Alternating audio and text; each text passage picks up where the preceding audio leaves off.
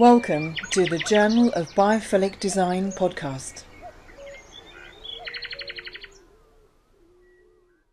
Well, many thanks for joining us on the Journal of Biophilic Design. We're really thrilled to be joined by Paige Hodsman. She's acoustic specialist in office design. What that is exactly, she's going to explain to us. And this is there's such a lot involved in it that this is the first in a series. So if you're listening to this, I, I recommend that you bookmark the podcast or go to the journal of biophilic design dot com and sign up for the newsletter. Um, but she's concept developer for offices in the U K and Ireland for Saint-Gobain Ecophon. Um, her background is commercial interior design she, and specialising, as I said, in workplace environment and acoustics. I'm going to let Paige explain what she does. But Paige, many thanks for joining us today. Oh, thank you, Vanessa. It's really nice to be here. And it's such an exciting subject. Um, and uh, I'm, I'm kind of looking forward to coming back and delving deeper into the subject. So a little bit about my background. So as, as you mentioned, I have a background in commercial interior design, um, sustainable construction. And over the last oh, eight, eight to ten years or so, I've been focused on this subject of understanding how human beings respond to sound stimulus in, in office environments. So uh, trying to understand what, how can, what can we learn from the science? What can we learn? What, what type of research can we get involved with and, and, and kind of push the limits on to better understand how sound in offices are affecting us, our health, our well-being, and, and related to our performance. So, and, and part of that also um, is, is uh, looking at the psychological, the psychological processing of auditory stimulus and the psychological side of, of, of how we perceive sound, essentially. Great. I mean, obviously, we, we've spoken before about psychoacoustics and psychophysics and things. Can you explain what that, what that, what they are, what those terms refer to, please? A lot of the uh, a lot of the work and the literature and the emphasis that we, meaning Ecophon, have, have placed on um, on this on this this subject is centered on that term psychoacoustics, and I think that uh, yeah it does it does deserve uh, more but a little bit more clarification. So psychoacoustics is a science in its own in its own right, and this is the study of sound perception, psychological and physiological responses that um, are in the brain and in the body that are associated with sound. So essentially psychoacoustics is how we hear. Okay. So what happens inside the body? How do we actually hear? And it's part of the subject over the science of psychophysics, where psychophysics, as, as the term implies, it's psychological and the physical, the physics side of things. So psychophysics is, is um, really more about the, the physical world and, and the stimulus from the physical world, and then how that produces responses in the body. So it's kind of a, I mean, you can imagine these subjects are vast. Both yeah. of them are vast. So psychophysics, we're going to, you can, we look at how the, the materials in, a, in an environment, and let's say, for example, with, the, with a sound wave, how a sound wave be, behaves and what happens in that environment. And then, and then when it enters into the, the, the ear, uh, what effect does that have on, on the, the, the human mind and body and body? And then where psychoacoustics is really more specifically looking at how do how do we actually hear as a human as, as human beings? What happens? Um, how is that processed? So what happens inside the ear? What's happening with the sound wave that's created? So you have a mechanical wave that then is in, that is that, that then becomes electrical impulses that feed through the nervous system. So they're, they're subjects that they they. They go together, and we certainly, the work that we do, we, we look at both of them, and we generally refer to it as psychoacoustics, but it is important, I think, to make that distinction. Okay, and so, so why is it important? I mean, why is the study important? I mean, obviously, we, we you're I know you're passionate about biophilic design, so um, why why is the study of this important? So, uh, if we could take it just from from an office context, let's just yeah. take it from a design a, di- a design perspective, and, and looking at the way that we design offices. So, to to understand, um, you know, the psychophysics, the psychoacoustic aspect of what's actually happening. This is paramount because this is this is helping us to understand how, how people how people are responding yeah. to what's actually happening in their environment. And we need to know this because that's how we actually make uh, our spaces, uh, how, how we design better spaces. So we have to understand that for, on a basic level, we have to understand, well, how do people actually perceive sound? How do we perceive it? And what, why does it, why does someone talking over in that corner uh, distract some people and not others? Mm-hmm. Why does that happen? And what are the implications? What are the implications on our health, our well-being? Uh, what are the implications of the performance of the organization? And for so long in the world of office design, if you will, we, we've placed a big emphasis on the, the, the, the physics, so the numbers, if you will, the, mm-hmm. the, the quantitative aspects of what actually happens in a room. When a sound wave is created or when a sound is created, how is that sound wave behaving in the space? So it might hit a desk, it might hit a wall, it might hit glass. How do we describe that? And so from a physics perspective, we've been able to do that really well. In fact, a lot of the acousticians um, have fantastic models that can tell us how that sound wave is going to behave in the space. But once it gets inside of us, inside our brains and our body, that's a whole different story. Mm. That's yeah. a whole different story. And because we're so different, and as, as human beings, we're constantly changing. And so uh, when I say constantly changing, meaning our perceptions, the way you perceive those sounds, fundamentally, the pathways that it travels in, in, in the body and in the brain might be the same, but the way it's interpreted, your perception of it, is, is could potentially be completely different than mine.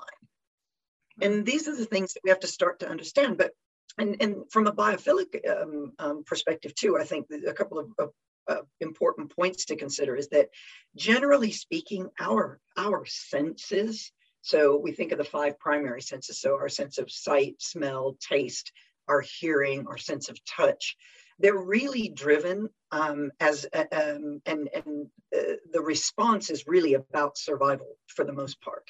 Right. And so then we start to think about survival, and the vast majority of human existence has been outside.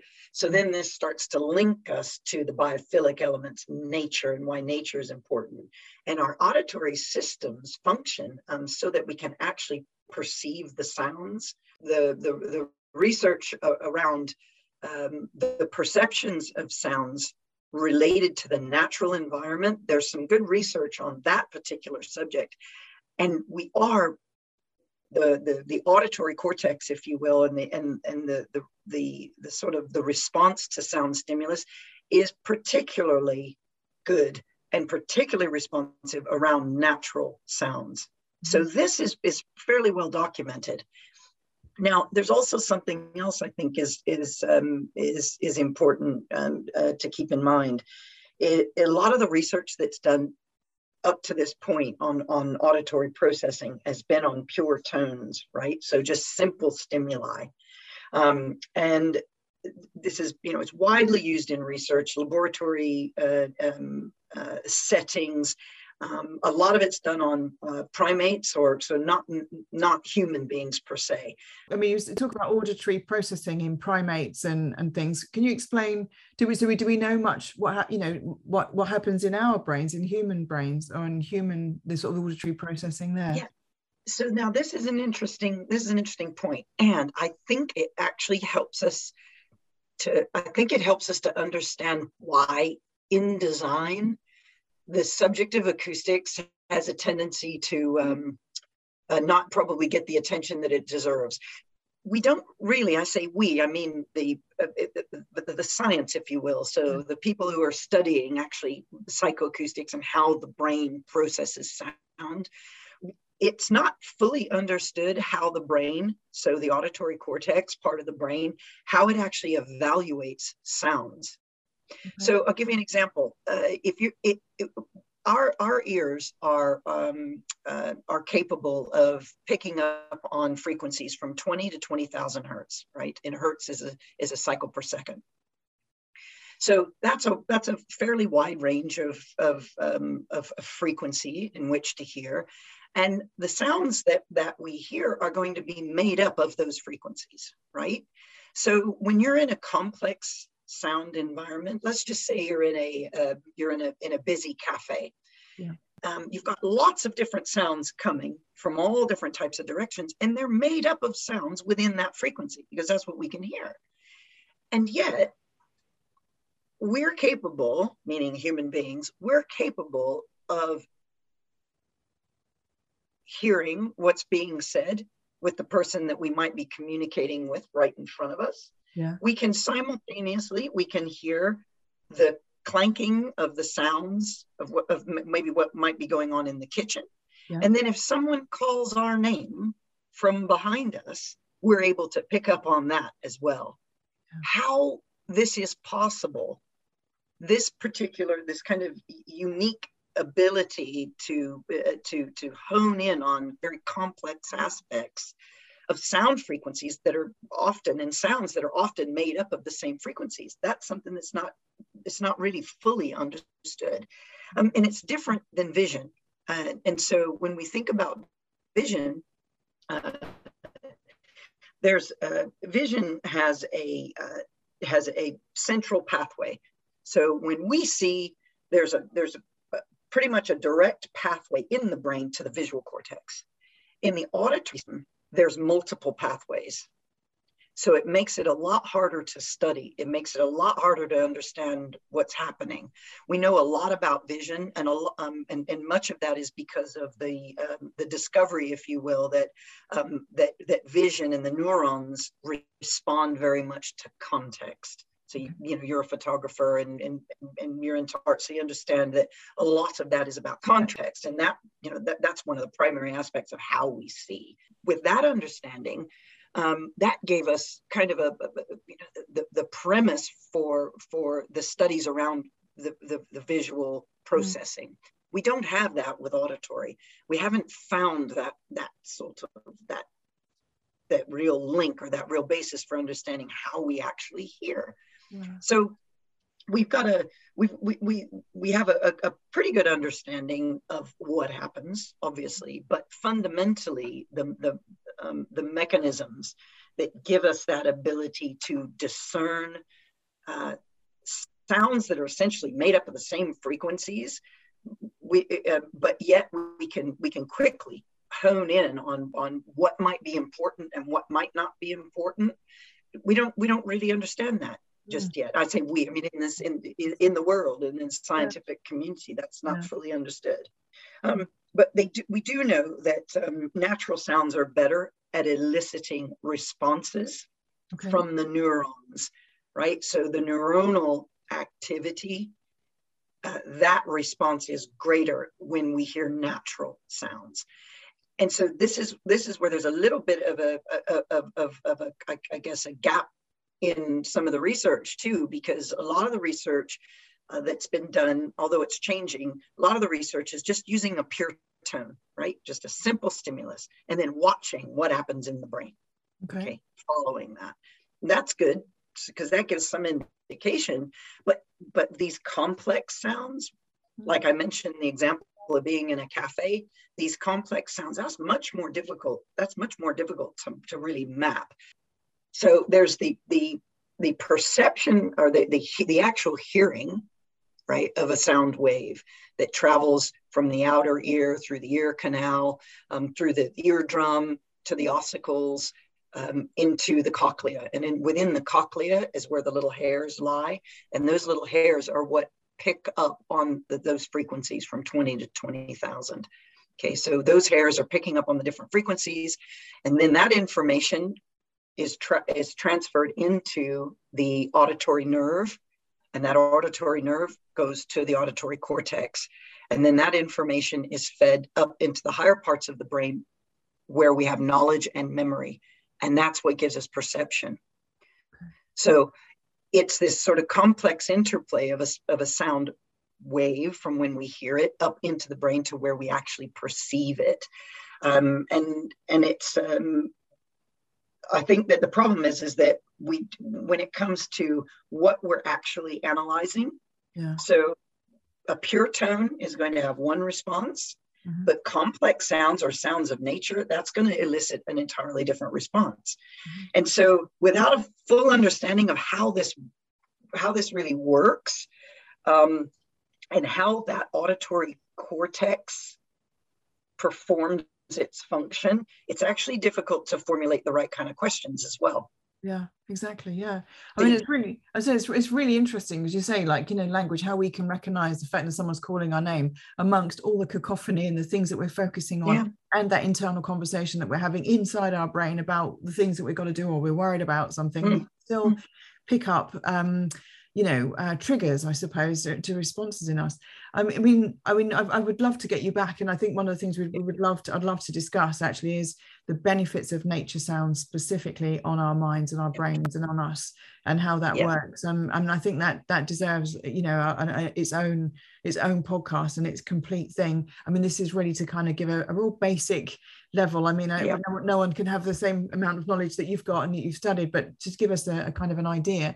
I mean, can you explain, I mean, you sort of touched on now, but can you explain what happens actually in our brains or in the sort of process when we're exposed to noisy environments? So say, for mm. instance, we're in a, um, you know, we're in an, in an office and, you know, we're working on something. We might be having a conversation with somebody. Someone else is talking, you know, this photocopy is going, the trolley's wheeling past us. Can you explain, you know, what's going on? I mean, might, there might be somebody else on a call over there, and the window cleaners outside doing the windows. It's like a sort of crazy amount of stuff that's going on. What, what What's actually happening to us in our ears? Oh, that's a, well, that's a big question. Yeah, in two minutes. um, yeah, I think I think uh, so. So, what's actually happening? So, um, I think first and foremost, we have to remember that every one of us is different.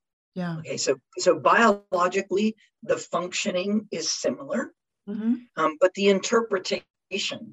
Yeah.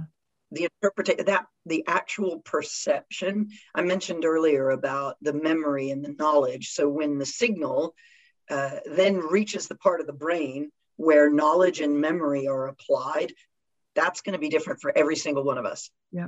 Because we have innate, and we also have environmental aspects that will shape the way that we perceive different sounds. Yeah. So we have to always keep that in mind. So in an office environment, Um, we're trying to do a number of things, aren't we? And I think this is where the complexity, and when you're trying to design for um, for offices in particular, it's trying to hone in on, on just one thing, or mm-hmm. trying to say that uh, if we could just find that that sort of golden formula, and then we'll and then we can design it that way. It just doesn't work that way.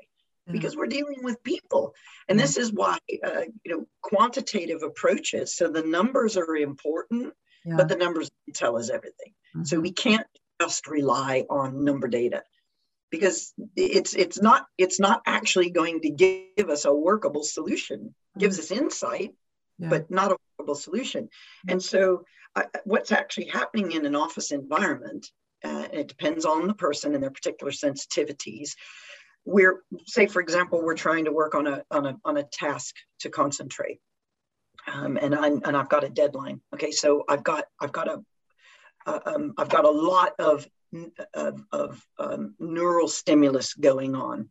Okay, mm-hmm. because I'm concentrating, it's a complex task, that sort of thing. Uh, then simultaneously, I have someone talking over here to my left. And it's also important to remember that we are particularly tuned to the speech frequencies. Okay.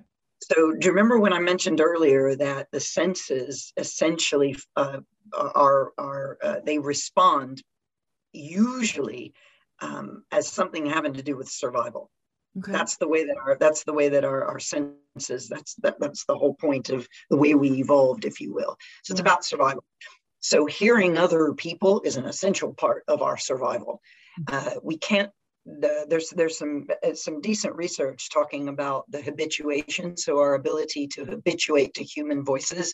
So habitu- habituation meaning that we that um, that we eventually reach a state where we don't we, it doesn't it doesn't register it doesn't register cognitively um, in in our in our brains. Yeah. So we can't habituate. The evidence is suggesting to us that we can't habituate to human speech. Mm-hmm. And the survival driver for that is that we have to hear each other. we have to be able to hear the tones. We have to be able to hear the inflection, because someone might be saying something that means we need to run or we need to be, be quiet. Yeah. So we have to think about it from this survival, from a survival perspective. So that being said, we don't turn off human speech. Okay. Sometimes it's helpful. Yeah. We're going to hear it. Sometimes yeah. it's helpful. It might be something that's useful to what we're doing. But if I'm working on a piece of, if I'm working on a complex task, I have to get this done. I have a deadline. I'm concentrating. I've got lots of psychological pressure behind what I'm doing. And then someone starts talking about their weekend that has no relevance to what I'm doing. This is where we, this is unwanted speech. It's clearly understood. It's unwanted. Then this becomes a distraction. It's actually distracting me from trying to do what I'm doing. Um, if it's of interest to us, it can be even more problematic. um, if it's not of interest, it then can elicit all types of other emotions where we can yeah. even start to get angry because of it. Yeah. So it, it just depends on the context. Yeah. Um, so I think that it's it's it's understanding these fundamentals. You asked earlier about why is it important? Mm. Well, it's really important to understand what drives the sensory response in the first place. Yeah. And those drivers are survival. Yeah. You know, are we safe or not? Are we going to have to stand and fight something, or are we going to have to run? And and also, it's important to remember too that the way that that, that uh, we we receive and interpret that stimuli first, that's what we're assessing. We're assessing with our auditory, with the auditory stimulus, whether we're safe or not, yeah. um, and what we might have to do to respond to it. Yeah, I mean, obviously, we, yeah, I was going to say, sort of like we know we're sort of sensory overload with it, with the acoustic overload. I mean, what's the sort of negative um, aspects to it? I mean, obviously, if we're trying to get onto a task, we don't, we, we, you know, the, the, the actual practical thing of like we're not going to get the job done, we might get the sack. Yeah. So yeah, yeah. Frankly, that there's an economic and, and sort of emotional and all that kind of bite sort of thing. But um, sort of in terms of sort of acoustics or, you know, the psychological side of things or the psycho, what's um, what are the short-term issues and maybe the long-term issues that people might suffer as a result of um, having a, you know, a noisy or cacophonous environment in, a, in the workplace? Well, you see, this is um, it's kind of a hard question. Yeah. um, you know why it's a hard question? Mm. Probably just as, I don't know if this, it, it's a hard question because real good long-term research on in an office, long-term exposure to low-level sounds that you get in an office, yeah. there's not a lot, there's not a lot of research on that. So, so what happens is we can, we can look at studies that tell us, uh, what the psychological or what the long-term, maybe the health and well-being aspects of exposure to low levels of, of, of uh, or low levels of, so low-level sound stimulus over time yeah. does have a stress effect. Okay. There is a stress effect there. There's also this interconnectedness with the sounds that we hear and our associations with fear. This is another topic for another time, but this is really cool because we've got in a, in a, in a workplace setting, uh, we have to do our job. There's a lot of pressure. There's, there's a lot of anxiety in an office environment already. And this is, this is particularly so based on the culture of the organization that we're in, right? Yeah. So if you have a culture of fear, and then you're adding the the the low level uh, sounds that are created in an office over time, mm-hmm. coupled with someone that is particularly sensitive to auditory stimulus. So, and this is some of the work that we've done looking at personality types and sensory sensitivities. Yeah. So say you have an introvert and somebody who's a bit more neurotic, Um, a heightened auditory sensitivity. Those usually go together, by the way, so the relationship is there. Um, and, and a stress environment, say you have a culture within the organization where people are afraid, they're afraid they're going to lose their job if they don't get their work done. It's all of these components that stack onto one another. So it isn't just one thing mm. that has to be looked at. It's all of these components that come together that can then affect the health and well-being of the individual. Um, and, and I think that uh, it's uh, being able to, to control the sound stimulus from a very basic perspective. So for example, um, soften the environment a bit so that we're not creating really harsh sounds. Because one of the things that we know is that, uh, that harsh, startling sounds or lots of reflections disorient us.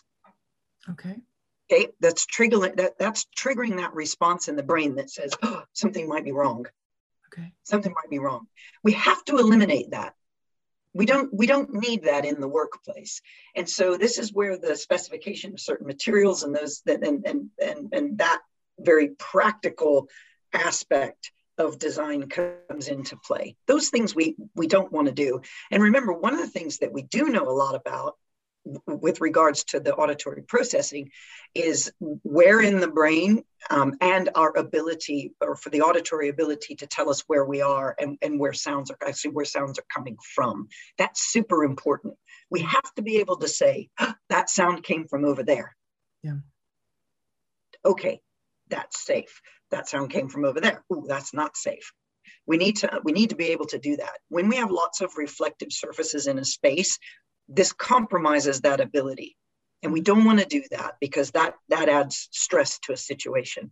And then coupled with everything that I said previously, like the culture of the organization, the complexity of the work that we're trying to do, the individual, who that individual is from a psychological and physiological perspective, all these things compound. Um, and, and we have to, you know, the, we have to pay attention to these sorts of things, and we need to learn about it. As the subject of inclusion, health, and well-being is rising up on the agenda, well, this is the basis of it. Mm. And this is, this is another reason why it's important. Yeah. Yeah, I mean, we, we've um, we, we're going to talk about the B R E office, the office project that we filmed, and and again, listeners yeah. and, and watchers can can uh, Google um, the B R E office project and the Journal of Biophilic Design, and you'll see the video that we we recorded actually in the, this biophilic office, which was is a sort of an experiment, um, you know, a successful experiment actually, um, yeah. to to, do, yeah. to to, uh, to design a biophilic office. Um, but uh, can we just can we can we just sort of like cycle back some before lockdown, before this like yeah. COVID um, crisis, um, when there was a really um, cacophonous, you know, have you got an example of a, of a really bad office design, or, you know, any sort of, uh, you know, that you've come across that you think yeah. we really don't want to go back to that. Um, and then we can kind of like move on to like, we've got yeah. an opportunity here. That's kind of where I'm trying to sort of say, well, we've, we've been in a situation mm-hmm. where it was like this. And actually we do have an opportunity now to design better and to entice our workforce back as well. So maybe mm-hmm. you can kind of sort of set the scene to say kind of what you've seen before when people were in the office. Yeah, I think uh, I might be able to sum this up relatively easy. Uh, a lot of what we saw before, we saw one size fits all. Yeah. Big open plan spaces that didn't give a lot of choice. Mm. Remember uh, also when when we're we're talking about people, we're talking about adaptability. We're talking about uh, But flexibility and change, and we should have workplaces and workspaces that reflect that. Uh, and so in the past, there were one-size-fits-all solutions with very little regard to individual needs.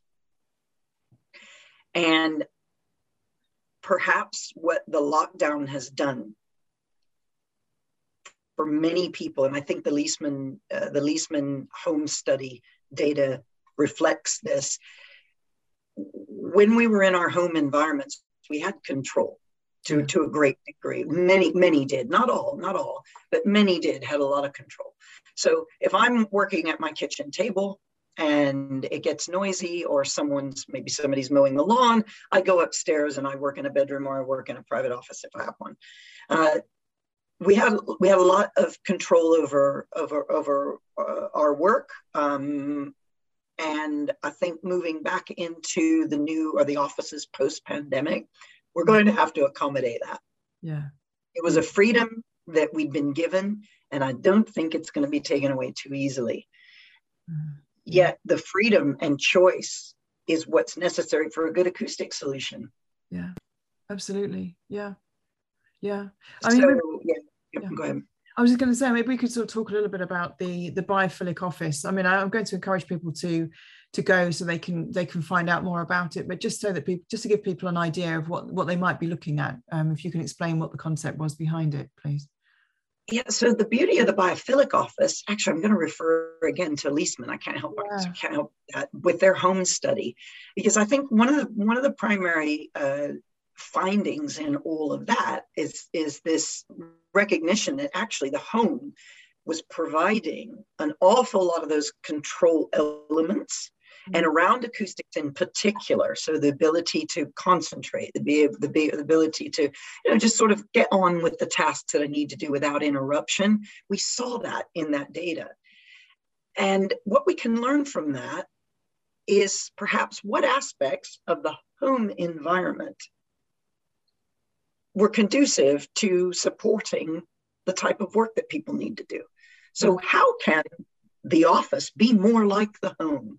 And I think what was happening with, I think what, what uh, a, a part of what we were trying to do with that B R E, the biophilic office project, was it was it was actually a house. It was essentially a, a house, a zero bills house. So from a sustainability perspective, it was the aspiration to, you know, how do you have, how do you create zero bills? How do you build um, with the most sustainable materials, and looking at flexibility and longevity? And, and then what we were able to do is, well, actually create an office in a home, yeah. which most of us have now. but but I think it, it played on this these concepts of kind of taking the best of both of those worlds, yeah. and then overlaying them. Um, and bringing in the biophilic elements. So, so looking at the aspects of design that embrace and understand the principles of biophilia, these, you know, some, these drivers, these survival drivers that I was talking about earlier, the way human beings evolved, uh, our, the way that our senses respond, um, you know, from a, from a survival perspective. So we were able to look at the, you know, lighting, natural daylighting, as well as some of the some of the the um, the biorhythms and the aspects of the way human beings respond to to light, the acoustics, and and the importance of getting the acoustics right, mainly in that space because it was it was a bit smaller, was reducing those echoes. So reducing the uh, the reflections that can cause a disorientation as to where sounds are coming from. So we were able to do that, and and bringing nature in. Yeah. Yeah. This is really, this is that that important, and and nature, not just the plants, not just the greenery, not just what we see, but what we hear, what we feel, mm. what we smell. Yeah, yeah. And embracing, embracing in a kind of a, a, a multi-sensory approach. Yeah, I think that was one of the things that I really picked up when I when we was down there and was filming, was that with, you know, with the patterns and the textures, there was like sort of the natural wood things, but also there was a dynamic aspect, like the dynamic lighting you just touched on, and and like the the even the temperature of the the desk could change, so you could make it yeah. warmer or, or or colder depending on your own personal. So it was human centric, mm-hmm. but it would also be dynamic, which is again, if we're in nature, there is that change, there is that dynamic change, yeah. and, and having all the, you know, the big windows and that kind of stuff. So if people are listening, I'm actually going to put the link on the um, podcast spiel, but I'm going to put it also on the Journal of Biophilic Design dot com uh, under podcasts and under mm-hmm. under this um, interview with you, so people can can find it quickly from there. But um, we will talk about that in more depth another time. And um, and I do want to just touch on, and I do want a separate podcast with you on this, and where we are, this is part of the series that we're going to do. Um, but actually, what you know, what bi- good biophilic solutions would be um in in an, in an office. But I mean, maybe you could just touch on a, on a few now that you think would make what you know good biophilic um design solutions would be for to make to make offices better for workers and users in the space. So do you mean from a, a broad biophilic or from an acoustic perspective? Uh, from an acoustic perspective, yeah, it, yeah essentially yeah yeah and I think so so first and foremost foremost is coming from the position of, okay, what are the benefits of outdoor acoustic environments? We have to look at that. So we have to then figure out how can we mimic the best of the outdoor environment and bring that inside. Yeah. We don't want to we don't want to replicate thunder, really loud thunderstorms that frighten everybody, you know, that sort of thing. How can we take the best of our of our natural surroundings and then mimic that? And one of the things that we that that we we have to do, as I mentioned before, is we have to uh, we have to get the right levels of absorption in the space, the right levels of diffusion in the space. So absorbing sounds, but also breaking up sounds. Mm-hmm. We have to make sure that we create a um, uh, kind of reduce the amount of reflections in that space first and foremost. Um, a lot of the a lot of the baseline measurements that are used against materials, as far as the best absorption, is an open window, because it's the outside, it's the atmosphere, it's the best absorber. So we can think about we can think about uh, how we can best create that that ultimate absorber in inside. So that's one thing. The other thing is we start to think about natural sounds. We do have to be careful because not everyone's going to respond to sounds in the same way. So, uh, but one thing, and, and some of the research we could talk about, we'll talk about this in, in more depth later, is the, uh, the use of water sounds. Mm-hmm. uh, a lot of, uh, a lot of research uh, has looked at which sounds, which nature sounds seem to um, be most receptive in a positive way by most people. And it, it and it's water sounds and different babbling brook sounds and, and, and water fountains. Um, one of the key aspects, though, if you want to introduce those into the environment, is where they sit on the landscape. Mm-hmm. Because it's important that if you're going to mimic nature, that you don't have your water sounds coming from up above. Not unless you want to give the sense that you've got a, a waterfall that's way up high. Yeah, so so that so the location on the landscape matters. Okay. Uh, the intensity of the sound, the volume of the sound, and also the visual, because it isn't natural for us to hear water inside.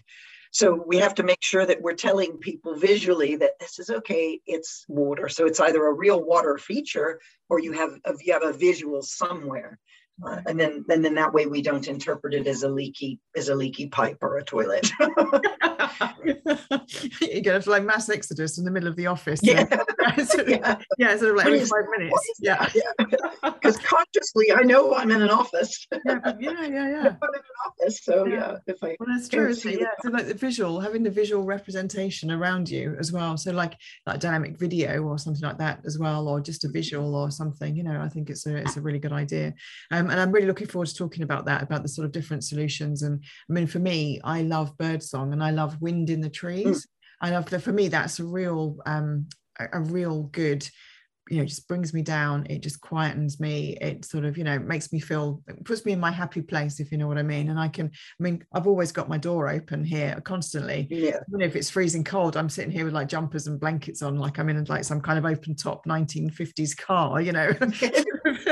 But um yeah. I love it. I just love it. And it just really really is, and, I, and like you just said, it's like the ultimate absorber is to open the door, open the window, to let that sound in, or let the let the sound out, let the reverberations out, so that nature absorbs it. I think that's just really cool, and I really look forward to talking about more how that works and and why mm-hmm. that's good and, and stuff. Well, thanks very much. And um, really, so then the final question that I ask everybody in the end of these podcasts is kind of this uh, this magic question, this sort of fantasy question, which you know which one day might come true. But if you could paint the world, or you know, with a magic brush of biophilia, what would it look like?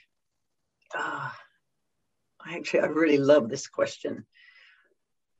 The magic brush would paint the world uh, in such a way that where nature begins, um, or where that the blending of nature and architecture becomes seamless.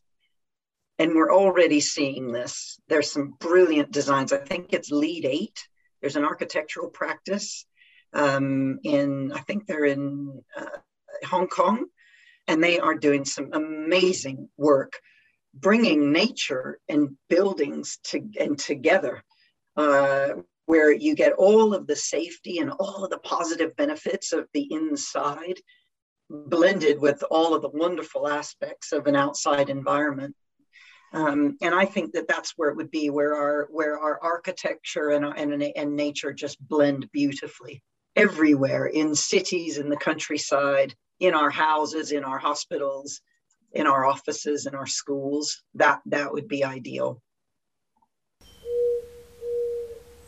Thank you for listening to the Journal of Biophilic Design podcast.